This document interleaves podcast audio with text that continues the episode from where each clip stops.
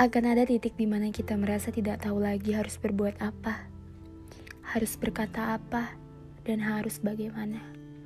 Sementara segala masalah seakan mengajar kita bertubi-tubi. Semua seolah memusuhi dan tak ada yang memberikan tangan ketika kita berusaha menggapai-gapai.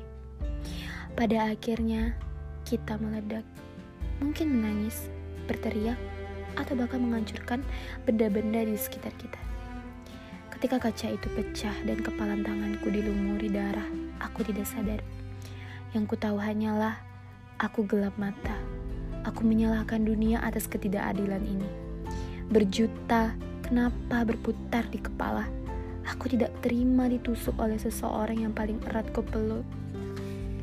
Kalah, aku merasa kalah.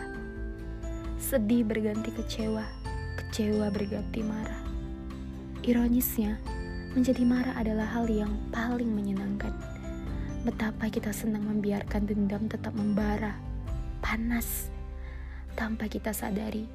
Bara itu membumi hanguskan segala kebaikan yang ada di dalam diri kita.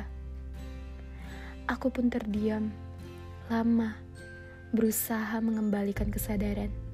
Ini keliru, pikirku.